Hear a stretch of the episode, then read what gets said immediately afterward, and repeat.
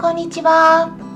サラホリスティックアニマルクリニックのホリスティック獣医サラです。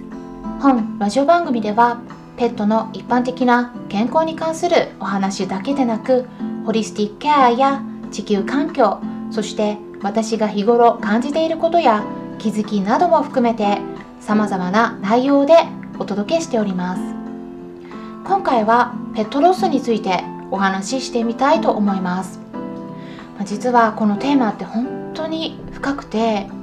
YouTube チャンネルの方で動画をすでに2つ上げているんですが、まあ、このペットロスの内容が一番人気の動画になっていてでその一つはもう再生回数が1000回を達したところです。ペットロスというのは何でしょうか？皆さんはペットロスという言葉とペットロス症候群という言葉の違いを理解していますか？この2つの用語は実は違うんです。ペットロスっていうのはペットを飼っていれば誰もが経験すること。つまりペットを失うことですよね。で時間が経てばペットも老いるしまあ年齢が上がればね多くは病気になりますのでペットもいつか必ず亡くなる時がやってきます、まあ、そうやってペットが亡くなった状態をペットロスと言います。でもペットロス症候群になるとちょっと違います。これは心の不調です。単純にペットを失うことだけではなくて失ったことで気持ちが鬱のように沈んでしまってで涙が止まらなかったり食欲が出なかったり夜寝られなくなったり時には胃が痛くなったり自分も死にたいとか思って、まあ、心とか体にさまざまな症状が出てくる不調を言います。で一緒に暮らしている動物たちが亡くなるなんていうことは想像もできないし想像もしたくないことだとは思うんですが、もうね、絶対いつかやってくるんで飼い主さんは心構えしておいた方がいいです。もう私はたくさんの動物たちの死に際に立ち会ってきましたし実際に自分が飼っていた動物が亡くなった経験も何回もしていますで病気になっていていつかは亡くなるだろうということは頭では分かっていてもそのペットが初めて飼った子だったりすると特にやっぱりね想像できないことなんだと思うんですよね。うん、亡くなる直前まで目の前でね生きていてで目を合わせて会話をしたりお水を飲んだりして尻尾もね少し振ったり少し動いたりしていたのが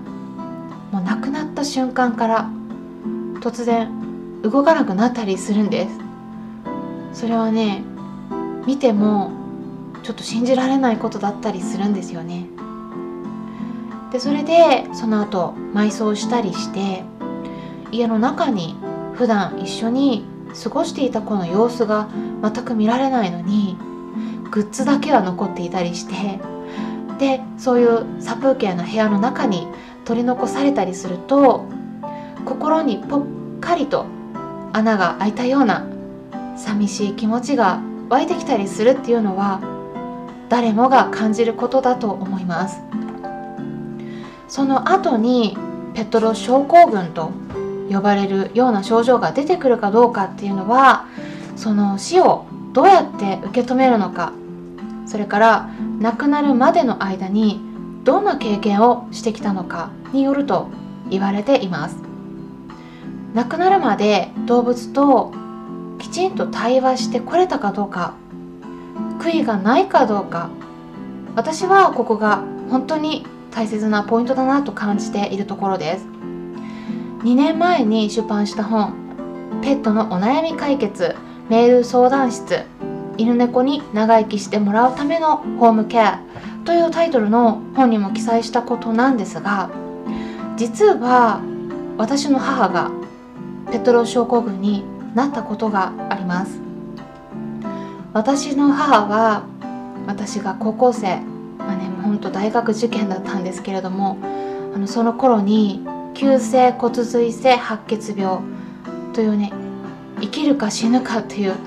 病気になって入院していたので私があの獣医師になるようなきっかけを与えてくれたシェルティのテリーという名前の犬がねいたんですけれども、まあ、心臓病で亡くなったんですね。でその時にきちんとケアしてあげられなかったっていうことで後悔していたんですで私はその時のことを思い出すと今でも涙が出そうになってしまうんですがワンちゃんの心臓病って初期の段階ではまだいいんだけれども進行して肺に水が溜まるようになってくると本当に苦しがるんですね。もうねテリーもねあの前足をかけてきて助けて助けてって言ってたんですね。で呼吸がうまくできなくなるんであの苦しくて寝ることさえできなくなります。でこれはワンちゃんに限らずどんな動物でも肺とか胸に水が溜まることっていうのは起こり得るんですが私は今ね飼ってるのが犬だけではなくて猫なですけれども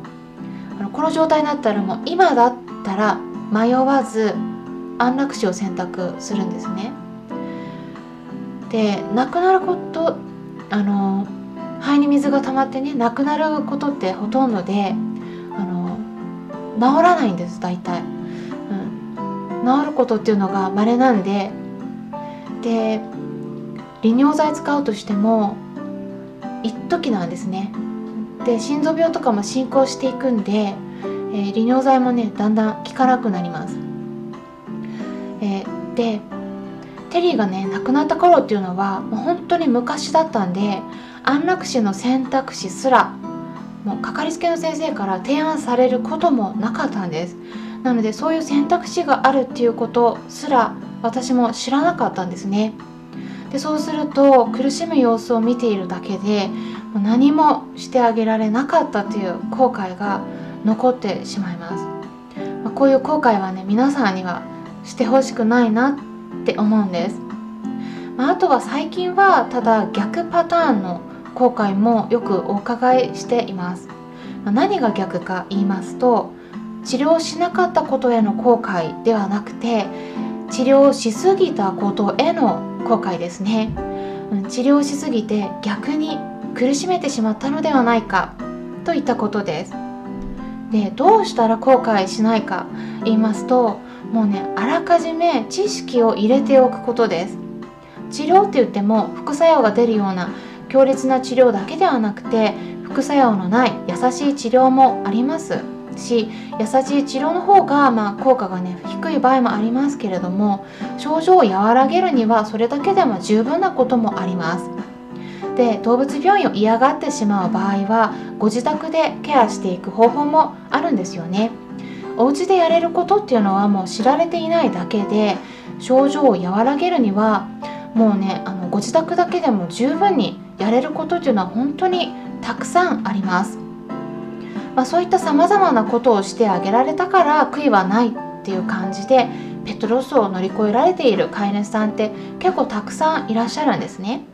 でこれが1つ目のポイントになるんですが2つ目のポイントをお伝えしますとそれは動物ときちんと対話することです。皆さんご存知のように動物たちは言語を使えませんが私たちが何を言いたいのか何をしたいのか理解する能力は十分に持っています、まあ、例えば動物病院に連れて行くのも最初はねあのなぜ連れて行かれるのか動物にとってはわからないことなんですがもう何回も連れて行かれたり飼い主さんからお薬を飲まされるようなことを繰り返していくうちになぜそんなことをされているのか。それは飼い主さんがその子に良くなってもらいたいからなんだということが動物の方も分かるようになります。でもこれは日頃から飼い主さんとその子がどれだけきちんとコミュニケーションをとっているのかで変わることです。日頃からコミュニケーションをとっている子は、まね、結構すぐに理解してくれるようになります。で動物とそういった対話ができるようになると治療してもらいたいのかそれとも治療しなくていいのかどんな風に死を迎えていくのがその子にとってベストなのかだんだん分かってくるようになります。で納得できるような亡くなり方を迎えるとその後に後悔するっていうこともなくなるんです。であとはねあのちょっとスピリチュアルなお話になりますが動物たちっていうのは自分の寿命に限りがあっていつかは死ぬ亡くなるっていうことを知ってはいないんだけれどもただ亡くなる時っていうのはだんだん体が弱ってくるのでこの世を去る準備をしているそうなんですね。で動物たちは基本的に自然の流れに身を任せるんです。あのもっと長く生きたいって言って自然に反したことをしようとするのは生き物の中でも人間だけなんだそうです。これはねあのいいとか悪いとかそういうお話ではないんですね。ただ私は獣医師として動物の治療をする身でありながら時々動物たちを治療して寿命を延ばしていくことが本当に彼らにが望んでいることなのかなってちょっと疑問に思う時はあります。長く生きるよりも大好きな飼い主さんと一緒にどれだけ楽しく生きていけるかこっちの方が彼らにとっては大事なのではないかなとかってちょっとね思ったりするんですよね。まあ、こういったことはどれが正解かっていうのはないと思いますので皆さんには皆さんなりのそれぞれの価値観があると思います。まあ、そこで重要なのは